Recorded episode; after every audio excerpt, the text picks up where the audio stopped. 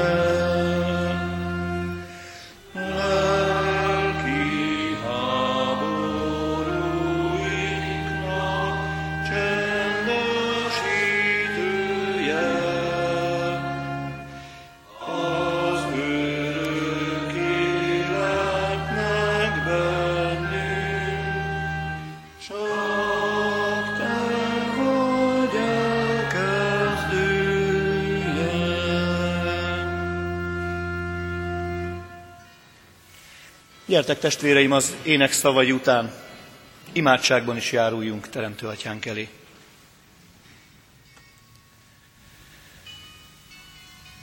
Urunk, mennyei Teremtő Atyánk, hálásak vagyunk, mert dicsérhetünk Téged.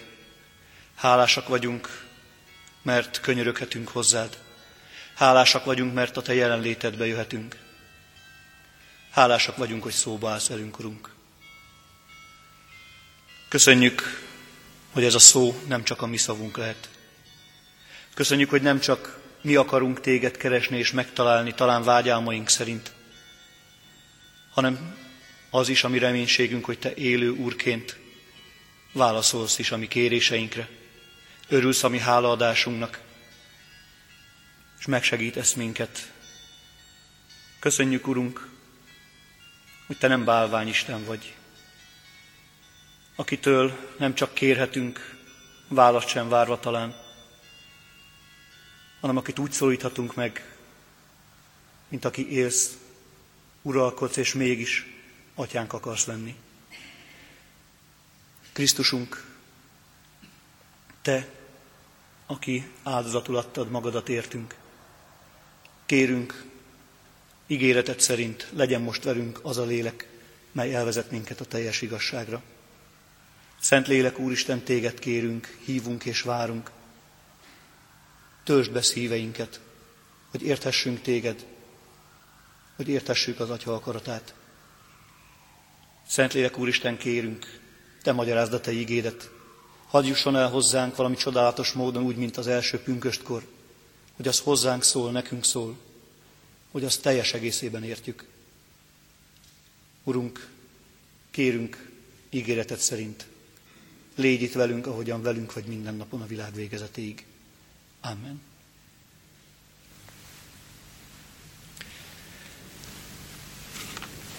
Kedves testvéreim, János evangéliumából olvasok egy igerészt, 16. fejezetnek 12-től 15-ig terjedő verseit. Ennek a szakasznak az alapján szeretnék közöttetek most az Úr lelke segítségével szólni, és az ő üzenetét hirdetni. János evangélium a 16. fejezetéből, tehát így szól az ige. Jézus mondja tanítványainak: még sok mindent kellene mondanom nektek, de most nem tudjátok elviselni. Amikor azonban eljön ő, az igazság lelke, elvezet titeket a teljes igazságra, mert nem önmagától szól, hanem azokat mondja, amiket hall, és az eljövendő dolgokat is kijelenti nektek. Ő engem fog dicsőíteni, mert az enyémből merít, és azt jelenti ki nektek. Mindaz, ami az atyáé, az enyém. Ezért mondtam, hogy az enyémből merít, és azt jelenti ki nektek. Idáig az Úr írott igéje. Foglaljátok el, testvéreim, helyiteket ennek magyarázatára.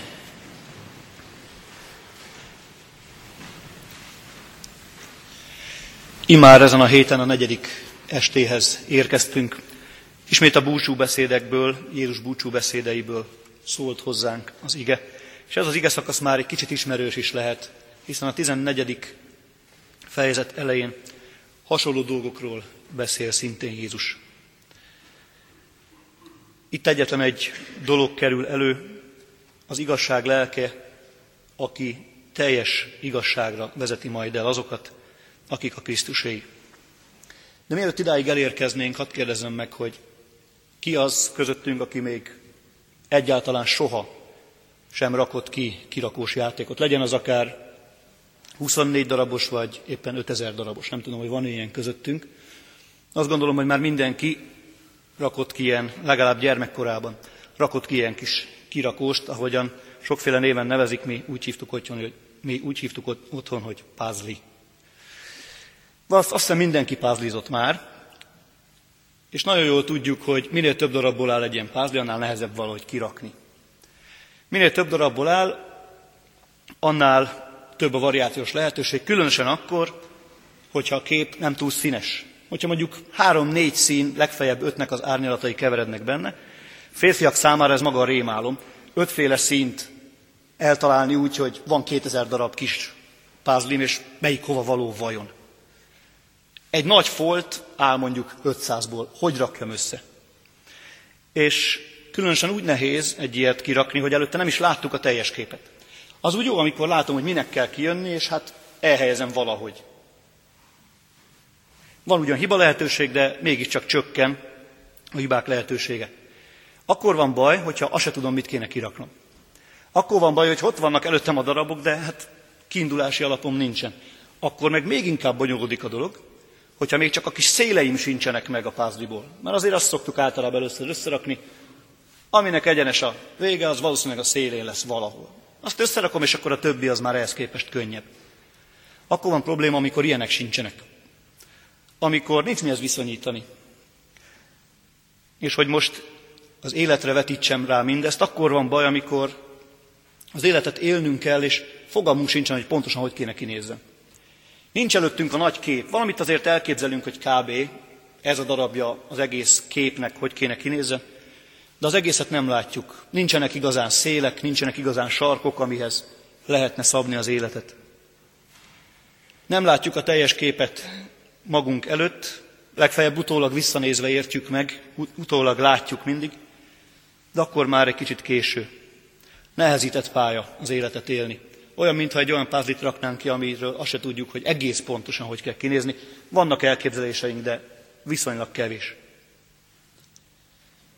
Kérdés az, hogy vajon az életünket, mint egy pázlit, hogyan akarjuk kirakni, milyen elvek szerint. Mi az az igazság, ami alapján rendezzük a darabkákat.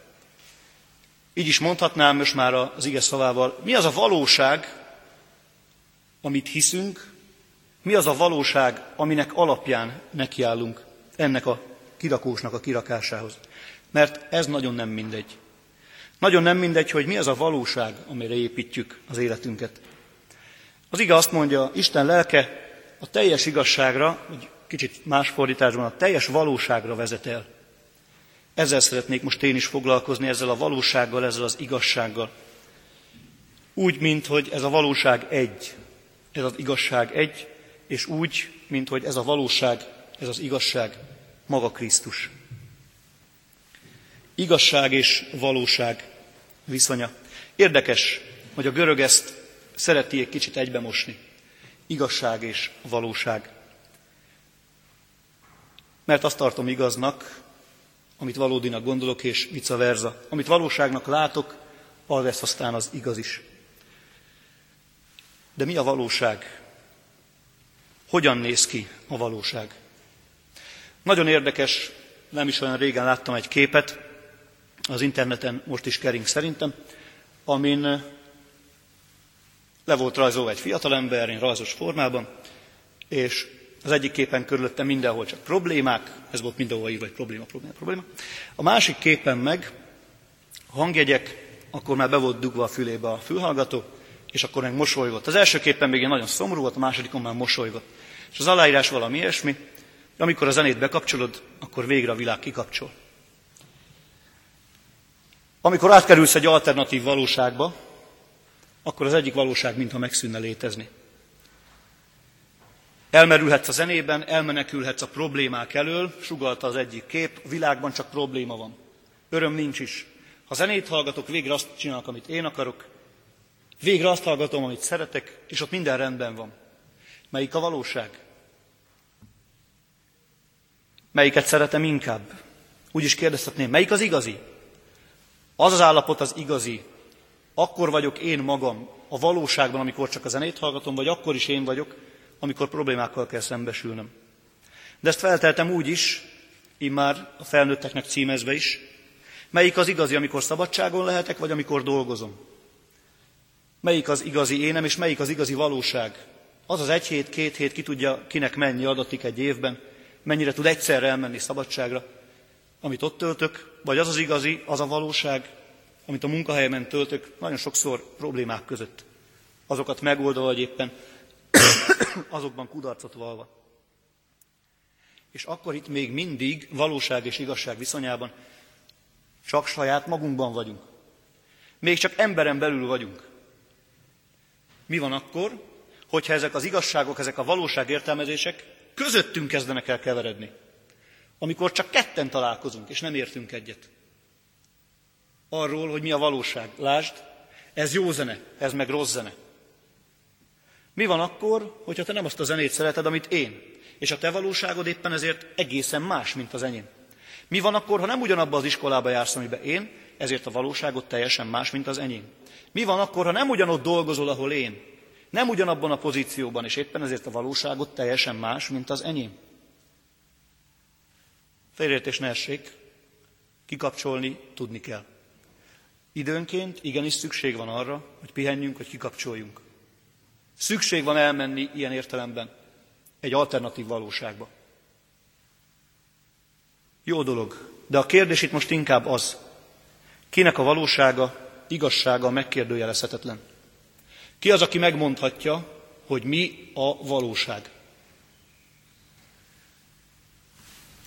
Erre van egy nagyon tanulságos kis versecske, ezt engedjétek meg, hogy most felolvassam itt közöttetek. Nagyon ismert vers, de remélem, hogy ki tudjátok majd bírni, testvéreim. Szabó Lőrincnek a Dzsuancia álma című nagyszerű alkotásáról van szó. 2000 évvel ezelőtt Dzsuangzi a mester egy lepkére mutatott. Álmomban, mondta, ez a lepke voltam, és most egy kicsit zavarban vagyok. Lepke, mesélte, igen, lepke voltam, és a lepke vígan táncolt a napon, és nem is sejtette, hogy ő Dzsuangzi. És felébredtem, és most nem tudom, folytatta eltűnődve, mi az igazság. Melyik lehetek? Hogy Dzsuangzi álmodta a lepkét? Vagy a lepke álmodik engemet? Én jót nevettem. Ne tréfálj, Dzsuangzi! Ki volnál? Te vagy, Dzsuangzi, tehát! Ő mosolygott. Az álombeli lepke épp így hitte a maga igazát. Ő mosolygott, én vállat vontam. Aztán valami mégis megborzongatott. 2000 évig töprengtem azóta, de egyre bizonytalanabb vagyok. És most már azt hiszem, hogy nincs igazság, már azt, hogy minden kép és költemény. Azt, hogy Dzsuangzi álmodja a lepkét, a lepke őt, és mindhármunkat én. Remélem most már elég bizonytalanok vagyunk, mi magunk is, ugyanúgy, mint Szabó Lőrinc. Mert hogy ezek mindennapi életünkben egymásnak feszülnek.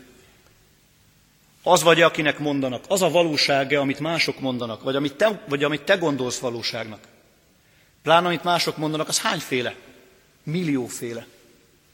Ha csak vallásnál maradunk, hányféle vallás üzenete bombáz minket napról napra? Sokféle, és nagy a bizonytalanság. Itt az ige egy valamit biztosan állít. Nincsen több valóság, nincsen több igazság, csak egy. Nincsen több igazság, valóság, csak egy. Melyik az? Ez a nagy kérdés. És bár ez a gondolat, hogy nincsen egy igazság, egy valóság, ez a mai világban úgynevezett politikailag inkorrekt dolog, mert hogy mindenkit tolerálni kell, mindenkit el kell viselni, mindenkinek a nézetét figyelembe kell venni, stb. Az ige azt mondja, csak egy igazság, csak egy valóság van. Az igazság lelke, aki eljön, elvezet titeket a teljes igazságra. Nincs appelláta, nincs második, nincs harmadik. Csak az Isten valósága, csak az Isten igazsága. Nem töredékes, nem rész szerint való, teljes és egész. Minden, ami ezen kívül van, töredékes. Minden, ami a mi igazságunk, az töredékes. Érezzük ezt. Pedig mennyiszer törekszünk erre, csak nekem legyen igazam. Csak az én igazságom, csak az én valóságom győzedelmeskedjen.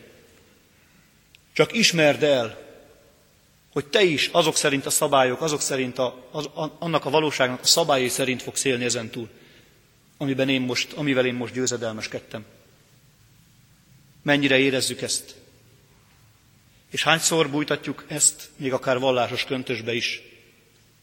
Valójában az van mögötte, én akarlak meggyőzni téged, mert az én igazságom nagyobb. Holott lehet, hogy nem is az Isten igazságáról van szó, csak az enyémről. Ismerjük az érzést, a legjobb dolgaink is balul ütnek ki. És a valóság szó éppen ezért nagyon sokszor negatívan cseng, ami elől menekülni kell. A valóság, ami lehúz, ahol, és most visszautalok a képre, baloldali képre, ahol szinte csak problémával találkozunk. A valóság az a hely, ahol a problémák vannak. Ezek elől menekülni kell, és hányan menekülnek? Hányan menekülünk? Mi magunk is. Az elfogadottabb menekülési formák, zenét hallgatok, játszom, kikapcsolódok, talán már túlzott mértékben. A kevésbé elfogadott formák, iszom, játékgépekbe dobálom a pénzt, esetleg valamit szívok, valamit szúrok, valahogyan drogozom. Talán ezek nem annyira elfogadottak, de a cél ugyanaz. Először mindenképpen menekülni a valóság elől. És itt az ige azt mondja, hogy a lélek, aki a teljes igazságra, a teljes valóságra akar vezetni, első körben ez egy nagyon negatív mondat éppen ezért, gyakorlatilag azt mondja, lélek a felszabadító valóságot, a felszabadító igazságot hozza el az életünkbe. Nem a problémákat teszi teljessé, hanem a felszabadulásunkat teszi teljessé. Ő hozza el életünkbe az igazságot, a valóságot. Most érkezünk el oda, hogy mi is ez az igazság. Pilátusra együtt nyugodtan feltetjük a kérdést, ugyan mi az igazság? De a kérdés rossz, inkább úgy kéne feltenni. Ki az igazság? Ki a valóság? Mert itt van az igazi meglepetés. Ugyanis én most innen a szószékről nem nagy bölcsességeket, nem Facebookos idézett csokrokat szeretnék átadni nektek, amit így mindenki tud és mindenki ismer, és aztán a felét sem értjük tulajdonképpen. Hanem sokkal inkább arra szeretném helyezni a hangsúlyt, hogy ez az igazság, ez nem egy óriási bölcsesség. Nem fogok egy mondatot mondani, vagy egy bekezdést, ami alapján aztán az életetek teljes mértékben rendbe jön. És ez mekkora igazság, fú, de jó megmondta. Mert az igazság nem bölcsesség. Az igazság nem egy idézet valakitől, aki nagyon okos volt. Az igazság egy ember. Krisztus. Krisztus az igazság. Ő, aki mégsem csak ember. Ő a valóság, akiben igazán megtalálhatjuk az igazságunkat, valóságunkat. Miért? Mert Krisztus egységben látja az életet. Nem úgy, ahogy mi töredékesen. Krisztusnak megadatott az, hogy ő tudta látni a dolgokat úgy is, mint ember, és tudja a dolgokat úgy is látni, az életünk dolgait, mint Isten. Neki megadatott ez a fajta teljesség, ami nekünk itt a Földön egyelőre semmiképpen. Mi itt tükör által homályosan látunk. Látunk valamit, alakokat, ki tudunk venni némely dolgot az Isten akaratából, de a teljes képet nem látjuk. Krisztusnak megadatott ez. Ő látja egységben a teljes emberi életet. Ismeri annak hibáit, annak vétkeit, botlásait, de ismeri annak nagyszerűségét, annak jóra valóságát is. Ismer minket teljesen. Az övé a teljes valóság, a miénk a töredékes. Ő látja a teljes képet, össze tudná rakni bármikor az életünk kirakósát. Nekünk ez nehezebb sokkal. Olyan értelemben is ő az igazság, a valóság, hogy az Isten előtt benne van a mi igazságunk és valóságunk. Benne van a mi örök életünk. Mert nem úgy van, hogy a mi igazságunk Isten előtt megszerezhető volna, akármilyen úton, módon számunkra. Hanem úgy van, hogy az Úristen őt akarja látni, mint a mi igazságunkat. Mint a soha semmi bűnt el nem követtünk volna.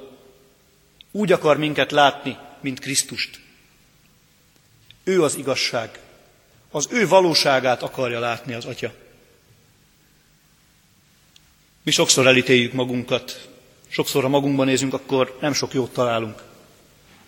Az Isten azonban nem minket egy az egyben akar látni maga előtt, hanem Krisztusban akar minket látni. Az ő áldozatán keresztül akar minket látni. És ez egy óriási dolog. A Krisztus, mint személy, így lehet a mi igazságunk az Isten előtt. Így lehet a mi valóságunk az Isten előtt. És ő lehet valósággá, igazsággá számunkra, itt, a földi életben is. Mit jelent ez? Egy nagyon egyszerű történettel világítom ezt meg, remélem, hogy érthető lesz. Amikor 10 éves voltam, kicsit idősebb, nem sokkal idősebb, mint most ti itt, akikre most éppen nézek. 1-2 évvel lettem kb. Idősebb, 16 éves, és azon gondolkodtam, hogy mennyivel egyszerűbb lehetett a tanítványoknak, akik Jézust látták. Milyen jó lehetett nekik. 3 évig együtt lehetett sétafikálni a mesterre, bármit meg lehetett tőle kérdezni. Ott volt közöttük tulajdonképpen az Isten fia, bármikor meg lehetett szólítani, barátjuk volt, társuk volt, életközösséget alkottak. Milyen jó lehetett ez. 3 évig úgy lenni az Isten közelében, hogy tulajdonképpen fizikailag elérhető. Meg tudom fogni, félre tudom hívni, mester, lenne egy kérdésem. Mennyivel egyszerűbb volt nekik, nem? Ott van a mester, és tényleg ott van a mester. Ott van valóság, tényleges valóság.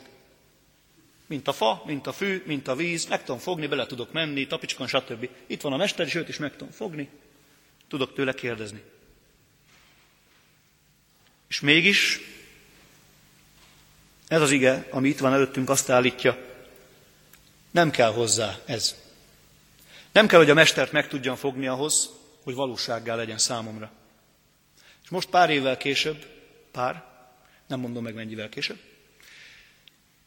most úgy gondolom, és úgy hiszem, legalább annyira valóságos a mester ma is, mint amikor az akkori tanítványai között járt, akiket valószínűleg egytől egyik fel tudtok sorolni, de most nem kérdezem, majd ez még 2 nap.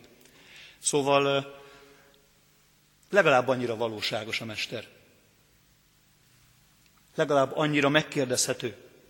Legalább annyira kapcsolatba lehet lépni vele, mint akkor és ott.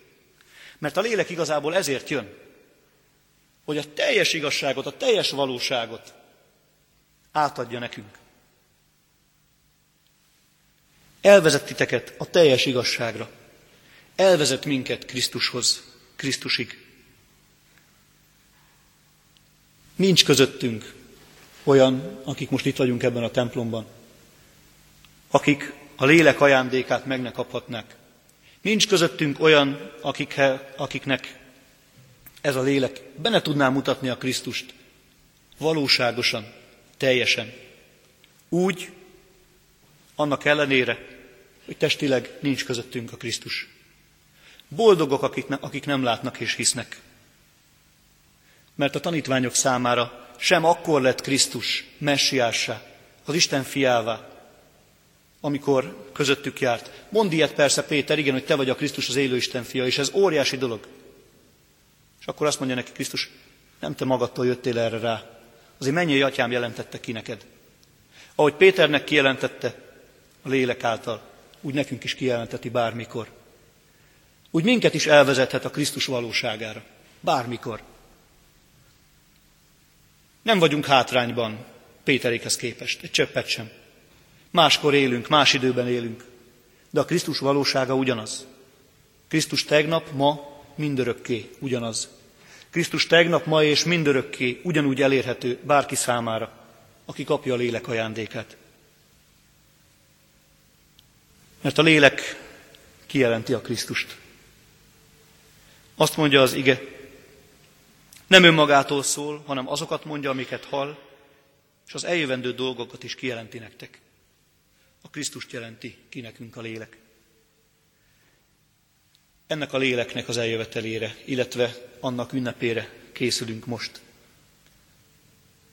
Annak a léleknek az eljövetelére, annak ünnepére készülünk most, aki egy kicsit kilóg talán a sorból az atya és a fiú mellett, aki olyan kicsit megfoghatatlan, keretekbe zárhatatlan, és mégis aki által egyedül eljuthatunk a Krisztus valóságára. Kívánom mindannyiunknak, hogy erre a valóságra valóban eljussunk, mert ez jó és kedves a mi üdvözítő Istenünk szín előtt, aki azt akarja, hogy minden ember üdvözüljön, és eljusson az igazság megismerésére. Hogy eljussunk a Krisztus megismerésére. Amen. Gyertek testvéreim, most egy-két csendes perc erejéig valóban maradjunk csendben, és szívünk csendjében imádkozzunk, majd hangos szóval folytatjuk.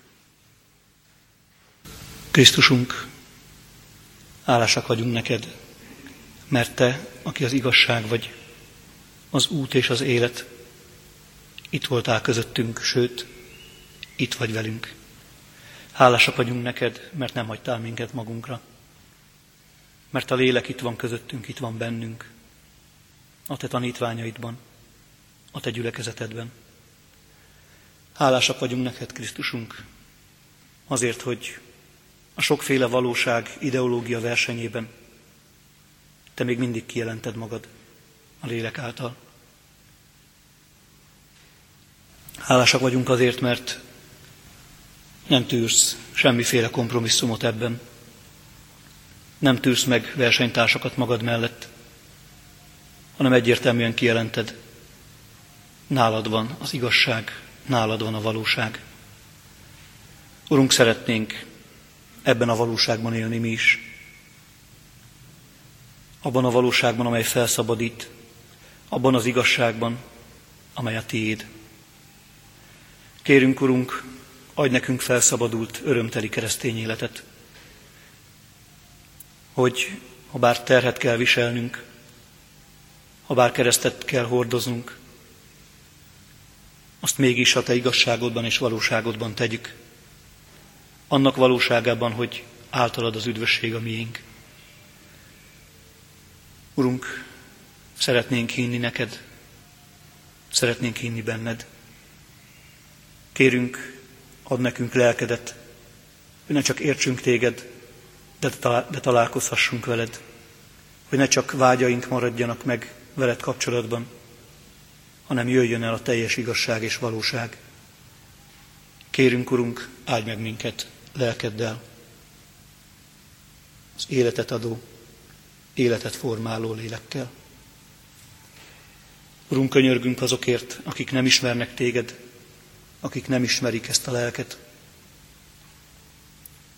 Kérünk, Krisztusunk, ha úgy akarod általunk, de ha úgy akarod, akármilyen más módon, mutatkozz be nekik. Különösen kérünk most a Kecskeméten élőkért, akik nem ismernek még téged. Urunk, kérünk, cselekedj úgy, hogy megismerhessenek. Köszönjük, hogy itt vagy velünk, hogy hallasz és meghallgatsz minket. Minden imádságunkat, amit csendben mondtunk el neked, azt is, amit hangosan. És Urunk, mennyei Atyánk, köszönjük, hogy azt is meghallgatod, amelyet Krisztustól tanult szavakkal mondunk el neked. Mi Atyánk, aki a mennyekben vagy, szenteltessék meg a Te neved. Jöjjön el a Te országod, legyen meg a Te akaratod, amint a mennyben, úgy itt a földön is. Ami mindennapi kenyerünket add meg nekünk ma, és bocsásd meg vétkeinket, miképpen mi is megbocsátunk az ellenünk vétkezőknek. És ne vigy minket kísértésbe, de szabadíts meg minket a gonosztól, mert tiéd az ország, a hatalom és a dicsőség mindörökké. Amen. Most pedig kérjük együtt az Úr áldását. Testvéreim, megismeritek az igazságot, és az igazság szabaddá tesz titeket. Amen. Most pedig Isten dicsérjük 463-as számú dicséretünkkel, jól ismert dicséretünkkel, annak mind a 4 verszakával. Isten élő lelke, jöjj, áldva szállj le rám!